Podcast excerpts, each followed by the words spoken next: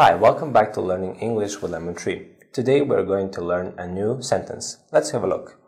Hello, I'd like to book a table for dinner on Saturday. Hello, I'd like to book a table for dinner on Saturday.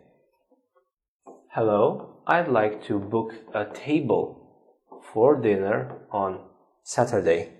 Hello, I'd like to book a table for dinner on Saturday.